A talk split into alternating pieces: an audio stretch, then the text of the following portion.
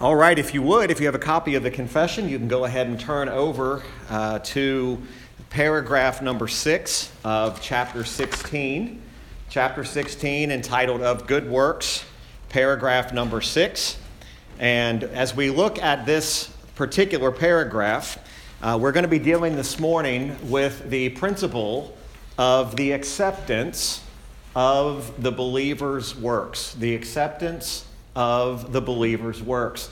When we deal with the terminology of acceptance, we of course are dealing with uh, that which is received, that which is acknowledged, that which we realize is acceptable to God. This acceptance that the confession writers speak of in paragraph 6, notice how they carefully worded this. Paragraph 6 of chapter 16. Yet, notwithstanding the persons of believers being accepted through Christ, their good works also are accepted in Him.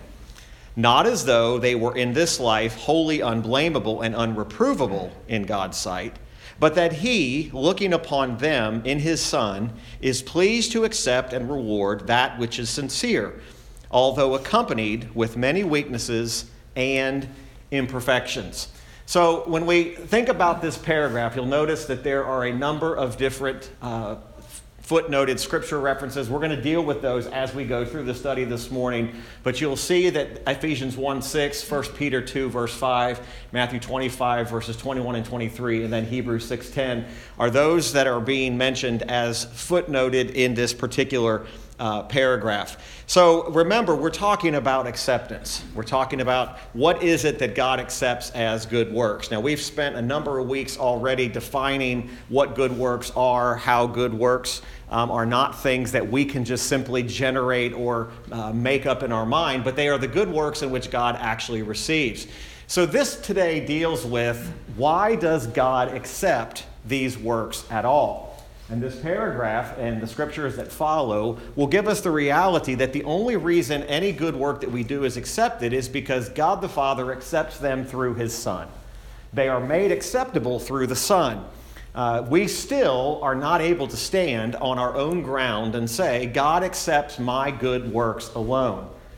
My works are being accepted because they are, in fact, being accepted through Christ and not just in a, uh, a type way or not just in an illustrative way, but actually being accepted by the Father because they're being accepted through the Son. And we dealt with that a couple weeks ago. That is because we still are sinners. We're sinners saved by grace, but we also understand that uh, we can have the wrong motives, uh, we can have the wrong desires. Uh, we can think we're doing a good work or doing something of service to God, but remember, our motives can be jaded. Our motives can be tainted with the reality of what maybe we hope to accomplish from that good work. So, this morning, really, this paragraph, as all these paragraphs do, really give glory to Christ and they give glory to his work. You'll notice there's words uh, accepted through Christ, accepted in him, uh, not as though they were in this life wholly unblameable and unreprovable. That's, that's our uh, acceptability. Uh, God, of course, is not blamed and God is not reprovable, but we are. But because he looks at those in the Son, now we see he's pleased to accept and to reward that which is sincere. And of course, we've talked about the weaknesses and the imperfections uh, that we still have. So let's, let's kind of just outline these as we go. So, three main, main ideas in our study this morning is that the believer's works as their persons are accepted only in Jesus Christ. So remember, the only reason we're accepted by God is because it's in and through Christ. So our good works must also be received and accepted the same way. They must be in and through Jesus Christ alone. So we're setting that as that perfect understanding or standard of what is there. Number two, believers' works are not accepted because of any blamelessness in them. So it's not being accepted because God looks at us and say, you are now without blame, or that you are without fault, or you without trouble. He's, he, is, he is accepting them because of point one, which is they are accepted only in Jesus Christ. Now, some would be convinced that maybe that, that doesn't sound too good. Uh, but this is, this is a glorious truth is that if we are in Christ and these good works that are the evidence of the fruit of the Spirit are being done, then there is acceptance with God. And there's acceptance with God because they're through Christ. I don't have to wander to and fro wondering, is God accepting my good work? Because the good work's been done through Christ Himself, and we know that Christ is accepted by the Father. So, number three, believers' works are accepted because God loves His Son and sees them in Jesus Christ. Primarily, remember the love the Father has for the Son. The love the Father has for the Son. And that continues to answer the questions why would God love us? Well, of course, He loves us through His Son. So all glory and all the praise goes to Christ alone. So remember that we learned, even in paragraph 5, uh, back in the very first part of that, it says, We cannot by our best works merit pardon of sin or eternal life at the hand of God. Remember, we talked about the disproportion between us and the glory to come, that infinite distance between God and ourselves. Okay, that, is, that distance is so great, it is so grand, uh, there is no way we can make up that distance on our own. Okay, it's that gulf that's between us and God. So, kind of begin to explain, and then we'll start looking at the, the text here. Now, based on the teaching of paragraph 5, some may be tempted to conclude that the good works of believers are worthless and there is no point in doing them. That is simply not the truth. Uh, because some would say, okay, if I can't do anything good, then why do it? Remember, good works are the evidence of something that's already taken place in you. They're the results of saving faith. The works are not being done in order to attain saving faith. Saving faith is already present. And because it's already present, there's going to be a natural outflow of those good works. Uh, remember, we even, we even talked about the, uh, the, the, the, sad doctrine of the, the, the uh, Catholic Church belief of the supererogation, that they could build up enough merit and so much merit that they can share with somebody else. Uh, that, that, that their merit is so high and so grand and they've reached such a place of righteousness that they can, they can give you some, or as the Catholic Church had done many, many years ago, could even sell those indulgences they're referred to. Uh, so we have to keep in mind that God is in no way saying that good works are worthless. He's saying that good works that are done just in the merit and the motive of the sinner are not going to be accepted to God if that's all they are. Sincerity is not the only answer, and sincerity is not the only reason or the way we should think that God has to take what we offer. Uh, some people think that's it. Well, I'm sincere. So is that what God requires? Sincerity? No, He doesn't require sincerity. Now, you can be sincerely wrong, pardon the cliche. You can be sincerely wrong about what you believe is actually acceptable to God. So, the good works of believers are pleasing to God because he accepts them for the sake of the Lord Jesus Christ, their great high priest. So the first passage is Hebrews 13. And of course, we're studying through the book of Hebrews uh, during our Sunday morning worship time. Uh, but this particular passage makes mention of the offering of the sacrifice of praise and the command to do good. Uh, remember, we, we can't escape here saying, well, I don't, not, I don't have to do anything good because my good is of no value. But notice what, what the writer of Hebrews is mentioning here. Hebrews 13, uh, let's go ahead and begin in uh, verse 15. It says, By him, therefore, let us offer the sacrifice of praise to God continually. That is the fruit of our lips, giving thanks to his name, but to do good and to communicate, forget not. For with such sacrifices, God is well pleased. We are to communicate to others the necessity of these good deeds and doing good and sacrifices to God. Uh, we're to communicate these things. We are to talk about these things. Uh, we, we, we do not, we're not depending upon the merit of our doing good or our good deeds, but we are depending upon the merit of He whose deeds are always good and perfect, which is the Lord Jesus Christ. We're relying upon His deeds and His good works, what He has done. God is well pleased with the merits and the work of His Son. Christ Himself said, I always please the Father. That means any work that's done through the Spirit and through Jesus Christ, God is going to be pleased with. So it's communicated there in a way that helps us to see that these are to be the characteristics of the believer. Philippians chapter 4, verse 18. The Apostle Paul, as he writes to the church at Philippi, of course, you know, he's, he is writing uh, from a prison cell and he's writing with these great truths He's reminded the church at Philippi to, uh, to not be discouraged because of his imprisonment, to not be uh, discouraged or defeated because he's in captivity. Remember, he makes that glorious statement that all this has happened to me for the furtherance of the gospel. That's, that's the essence of why this is happening. But in Philippians 4, verse 17, he says, Not because I desire a gift, but I desire fruit that may abound to your account. But I have all and abound. I am full, having received of Epaphroditus the things which were sent from you, an odor of a sweet smell, a sacrifice acceptable, well pleasing to God. A sweet smell, a sacrifice acceptable unto God. Uh, this is not a sacrifice of atonement, uh, because the only one who can make a sacrifice for an atonement or an atoning sacrifice is Jesus Christ himself.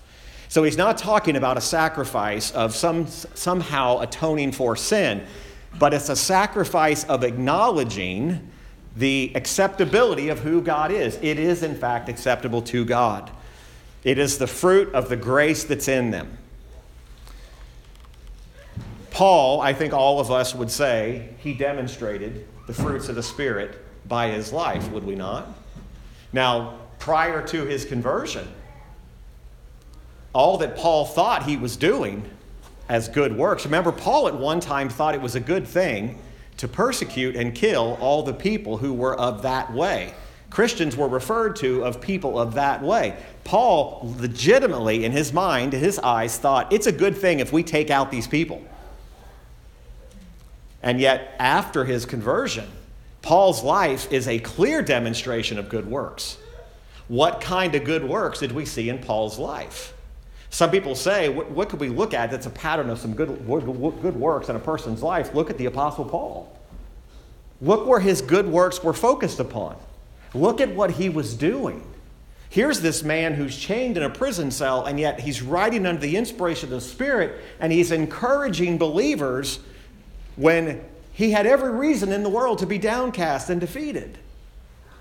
Remember, good works are not always these tangible things in which we can grab onto.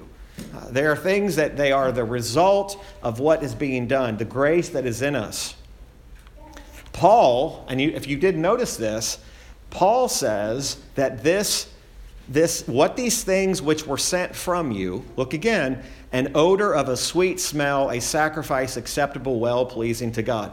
Paul doesn't say it might be acceptable to God. He said this will be acceptable to God. That's pretty confident.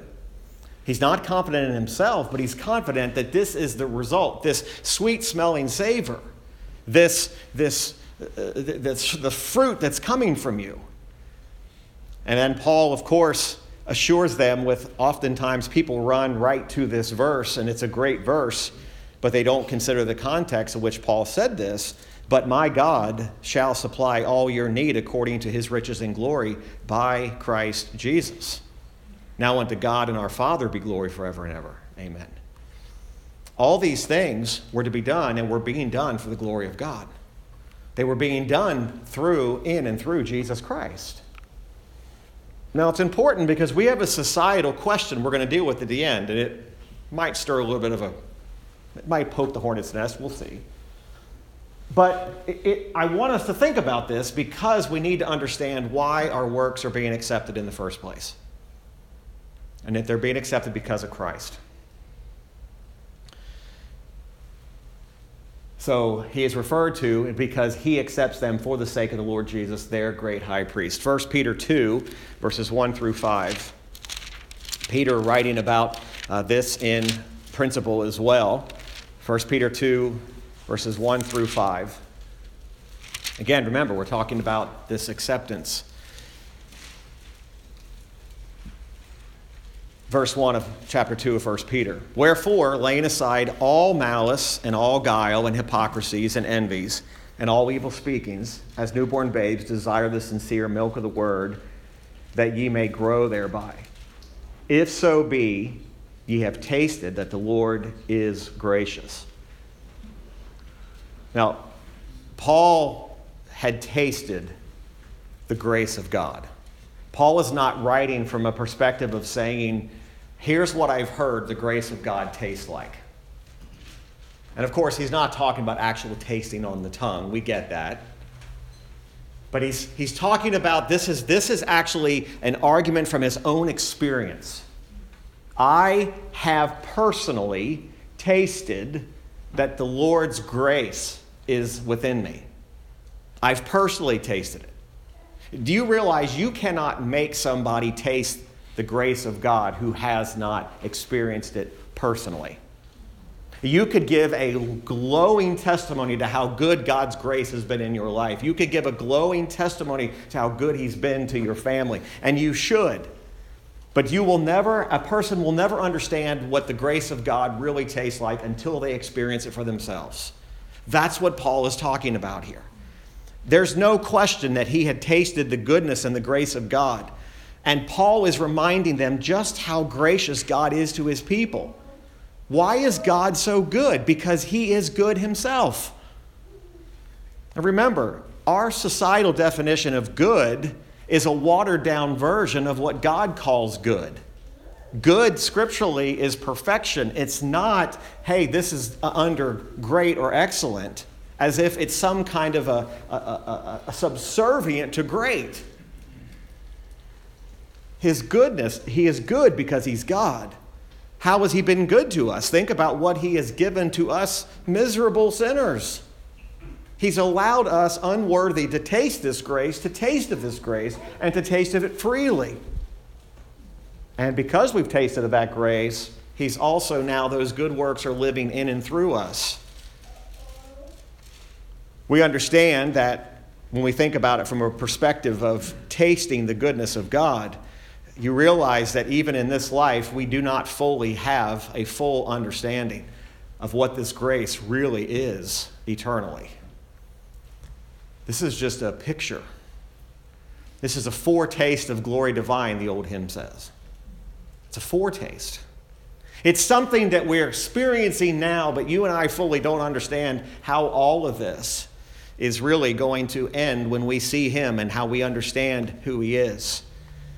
The Lord is gracious, to whom coming as unto a living stone, disallowed indeed of men, but chosen of God and precious. Ye also, as lively stones, are built up a spiritual house, a holy priesthood, to offer up spiritual sacrifices acceptable to God by yourself. No, by Jesus Christ. Acceptable to God by Jesus Christ. That is the key to the entirety of this. Christ as that great high priest who is the intercessor between us and the Father the only reason we can get to the Father is through the Son. The only way a good work can be accepted to God is if it's given through the Son.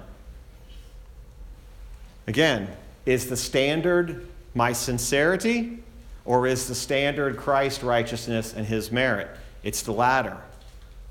My sincerity, I can be very sincere. I can be very sincere in a religious manner. I can be very sincere in a church manner. I can be very sincere in a lot of things, but that's not the standard. The sincerity, yes, I think is going to be there because we want to please God, but we also have to understand that uh, this being acceptable, acceptable to God is by Jesus Christ. So, what, is, what does sincerity really mean? Well, sincerity means that if we are truly and sincerely Christians, then we have a principle of spiritual life that has been communicated to us that is not going to be able to be restrained. This idea that we can be converted and go on living with no change in our life just does not line up scripturally. There has to be a change because inwardly something has changed in us. And if you've truly tasted of the grace of God, there's no way we can keep on just doing what we were doing before we knew Him. And so, Paul, that perfect illustration, I think, in many ways, of here's what I was before I tasted the grace of God, and here's what it was after God's grace. Here's what now happened. So we see these, these great principles. So, the Lord Jesus Christ presents believers, including their good works, holy and blameless in God's sight. And remember, it's He who is presenting us based upon His righteousness to the Father. In other words, we couldn't stand there in any good work without His merit. His merit is the reason we can stand. In Jude 24 and 25, now unto him that is able to keep you from falling and to present you faultless before the presence of his glory and exceeding joy, to the only wise God our Savior be glory and majesty, dominion and power both now and forever. Uh, think about this it is God who is all to get all the glory. Why? Because it is He who is able, and maybe more importantly, or as important, is willing to keep us from falling. There's something about a God who's able, but there's something about a God who's able and willing. A God who's not only able to save me, but is willing to save me, and is able and willing to keep me from falling. To be presented faultless before the presence of His glory. Now, this principle, I think there's, I think there's been times when I have said, I, I, I grasp this concept of being faultless in God's presence. But let me challenge you and ask, your, ask you the question Do you think we really fully comprehend what it means when we know about ourselves what we know? How in the world can we be presented faultless in the presence of God? Based upon what you did yesterday, what you did yesterday, is it not amazing that you can stand in the presence of God faultless? It doesn't make any sense to the human mind.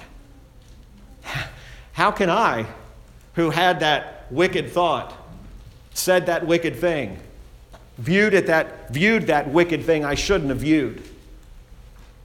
All of these things are just evidences of how we cannot offer anything acceptable to God apart from Christ. The glory of the Lord is still what we're truly seeing as something we're looking upon as something that's still in the distance, but it's not uncertain. A lot of people think about the glory of God and they say, Yeah, yeah, yeah, but I'm not really sure about what it is. I'm not really sure what to think about it. We do know that Revelation 1 7 says about God, about Christ specifically, every eye shall see him. Now, what a day that's going to be to actually see him. These believers who are truly in Christ will be presented and be accepted by the Father, including their works, based upon the acceptance that God the Father has for the Son. That's why you're being accepted. Now, folks, it's not by coincidence and it's not by accident that the great word, the great buzzword of society, revolves around acceptance.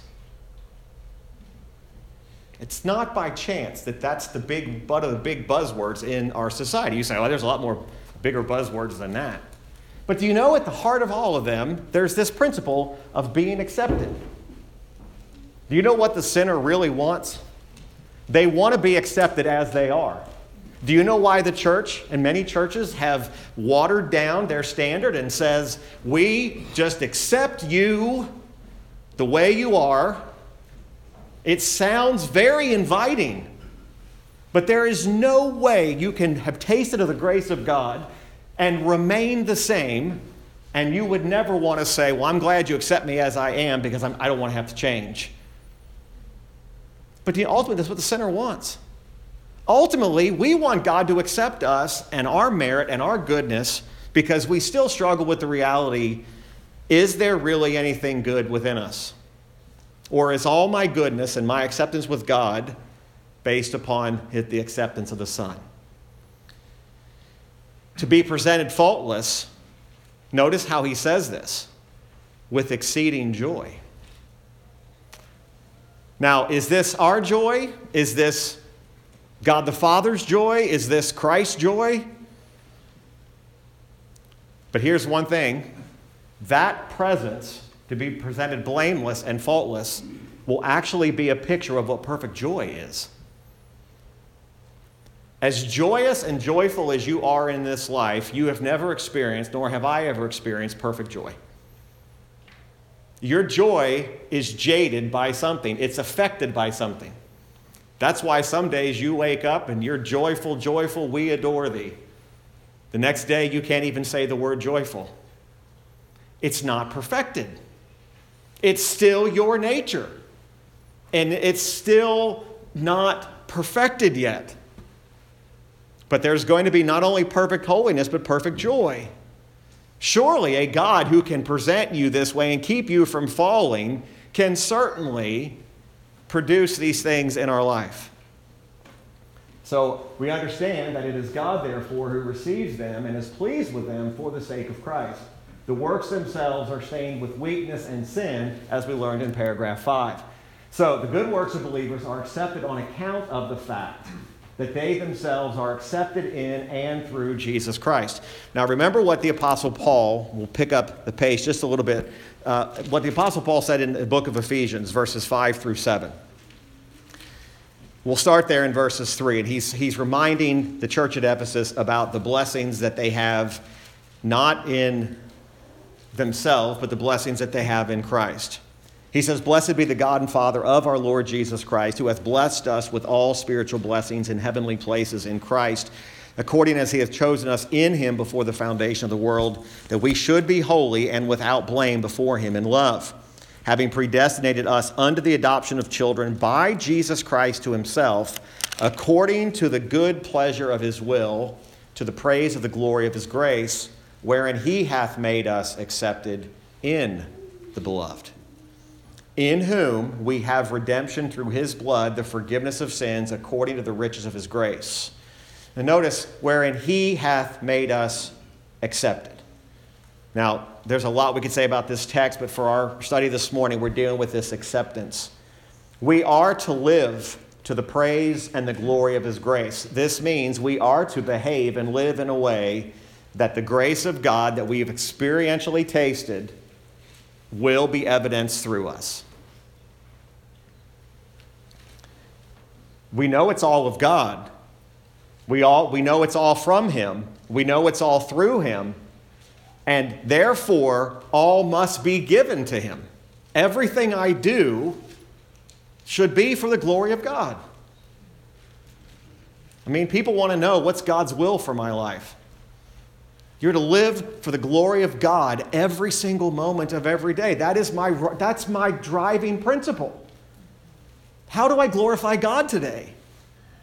Uh, there's no way, shape, or form that God is saying, you don't have to worry about doing good works. You don't have to worry about doing anything because I don't accept them. That's not what he's saying at all. He's saying, but when you've, been t- when you've tasted the grace of God, there is going to be this real desire to live for the glory of God. And it's not manufactured and made up. This, these principles that I think Paul wrote about. Remember, Paul wrote because he had experienced this. He could confidently say, Brethren, your good works, if done through the Spirit and according to Christ's acceptance, will be acceptable to God. So the good works of believers are not only accepted, but rewarded. Now, here's where we start getting into this. All right, should I really be doing anything for the reward. Uh, church has, churches have gone through these times, these ebbs and flow, where there seems to be an emphasis on we do good works to get rewarded. Then it goes through a flow that says, no, you shouldn't do good works to get rewarded. And it, it goes back and forth. But notice what Paul says about this principle of the reward. What is the reward actually? There in verse 1 of, of chapter 4 of Romans. What shall we say then that Abraham our father, as pertaining to the flesh, hath found? For if Abraham were justified by works, he hath whereof to glory. Now let's stop there. So he says, if it has in fact been found that Abraham, our father, now remember, Paul speaking to a group of, of no doubt Jewish believers there, he's identifying Abraham as our father. And he's introducing this concept that if our Father as pertaining to the flesh, what did he find? If Abraham were justified by works, then here's what would happen he would find something to glory in of himself. But notice what Paul clearly says but not before God. There's the key, but not before God. And isn't that where acceptance ultimately matters? It is not about you accepting my good works. It's not about me accepting your good works. It's are my works. And in the case of this, just if Abraham was justified by works, it's the whole concept heaven forbid or God forbid that would be the case. Because if it was, then Abraham could glory in his works that saved him. For what saith the scripture? Abraham believed God, and it was counted unto him for righteousness. Now, to him that worketh is the reward not reckoned of grace, but of debt. But to him that worketh not, but believeth on him that justifieth the ungodly, his faith is counted for righteousness. Even as David also describeth the blessedness of the man unto whom God imputeth righteousness without works, saying, Blessed are they whose iniquities are forgiven and whose sins are covered. Blessed is the man to whom the Lord will not impute sin. Let that sink in.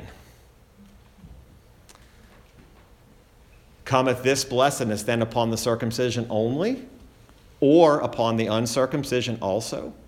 For, for we say that faith was reckoned to Abraham for righteousness.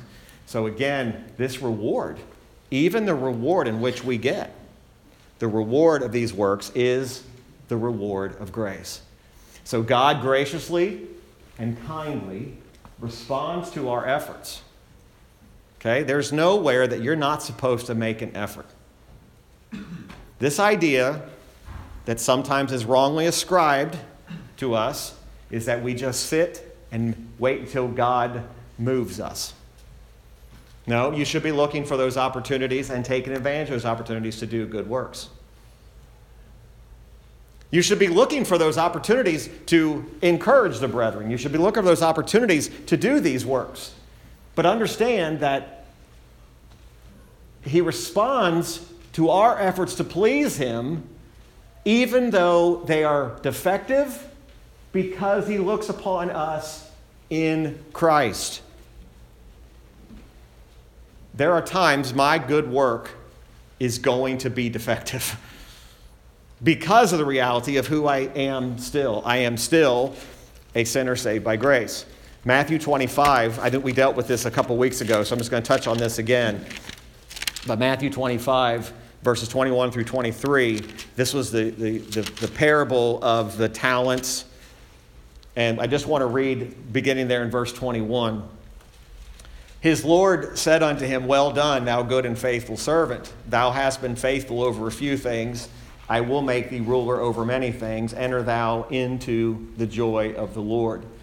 He also that had received two talents came and said, Lord, thou deliverest unto me two talents. Behold, I have gained two other talents beside them.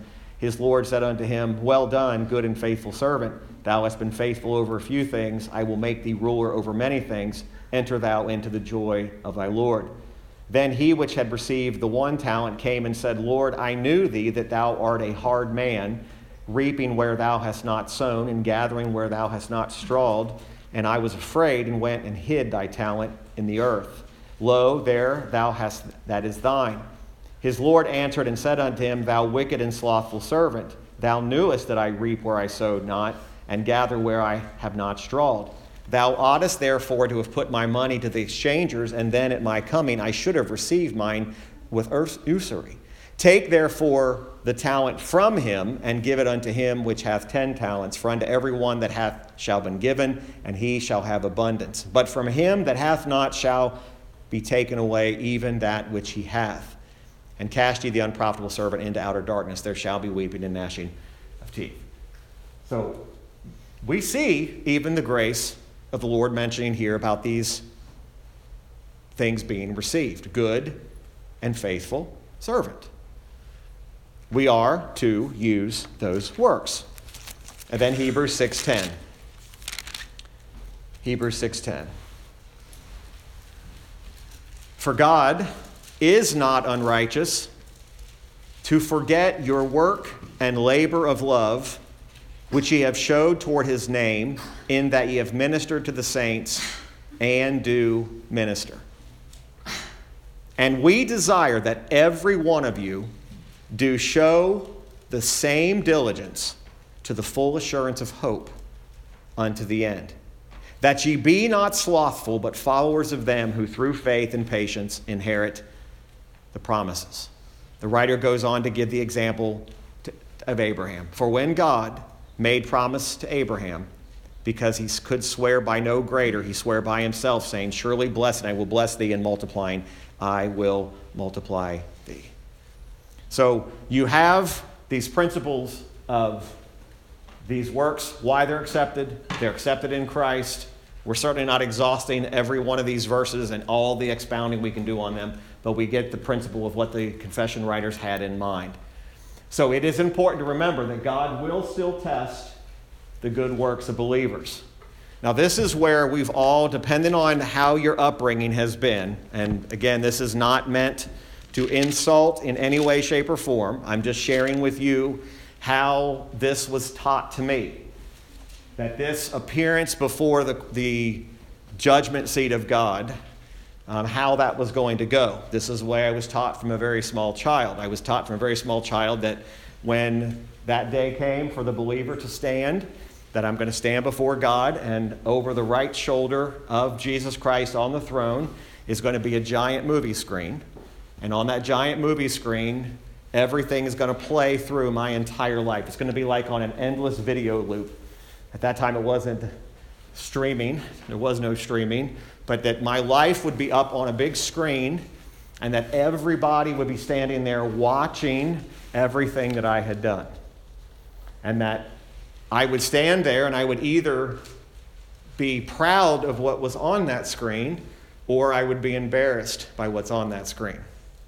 Now, I will tell you with 100% certainty if you put on that screen everything that I've done, if that was true, if you put everything up on that screen in front of me, in front of anybody else, there's nothing but embarrassment on that screen.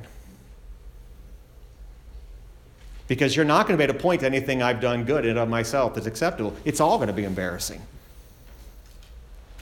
Because I know, I know me better than you know me. And more importantly, God knows me much better than I even know myself. And I remember living in absolute fear of that, thinking, okay, I've added another reel to my review player that's going to go on. Now, I'm not saying we're not supposed to be worried about it. But what's really going on here? What's Paul talking about? In 1 Corinthians 3, and again, we, it, it's, it's, it's almost a disservice to not take the whole passage because we, we leave so many things out. But in verse 12, it says, Now if any man build upon this foundation gold, silver, precious stones, wood, hay, stubble, every man's work shall be made manifest, for the day shall declare it, because it shall be revealed by fire, and the fire shall try every man's work of what sort it is. If any man's work abide, which he hath built thereupon, he shall receive a reward. If any man's work shall be burned, he shall suffer loss, but he himself shall be saved, yet so as by fire. And then what appears to be, again, I'm just kind of talking out loud. The next verse, in its just plain reading it through, doesn't seem to go along with what he just said. Maybe that's just me. He says, Know ye not that you are the temple of God, and that the Spirit of God dwelleth in you? And then he goes on and talks about the temple of God. He says, If any man defile the temple of God, him shall God destroy, for the temple of God is holy, which temple ye are. let no man deceive himself. If any man among you seemeth to be wise in this world, let him become a fool, that he may be wise. I get the idea, the concept here, that this, this, this connection between our work abiding. There, there's coming a day when there will be an, an ability to, that will be distinguished between one man's work and another. The fire is going to reveal what was really there. But the principle of living as the temple of God, not living as a temple of God, but the temple of God which is in you. The actual presence of God that is dwelling in us actually is going to have a direct effect. Some believers will suffer some loss of rewards, although they themselves will still be saved.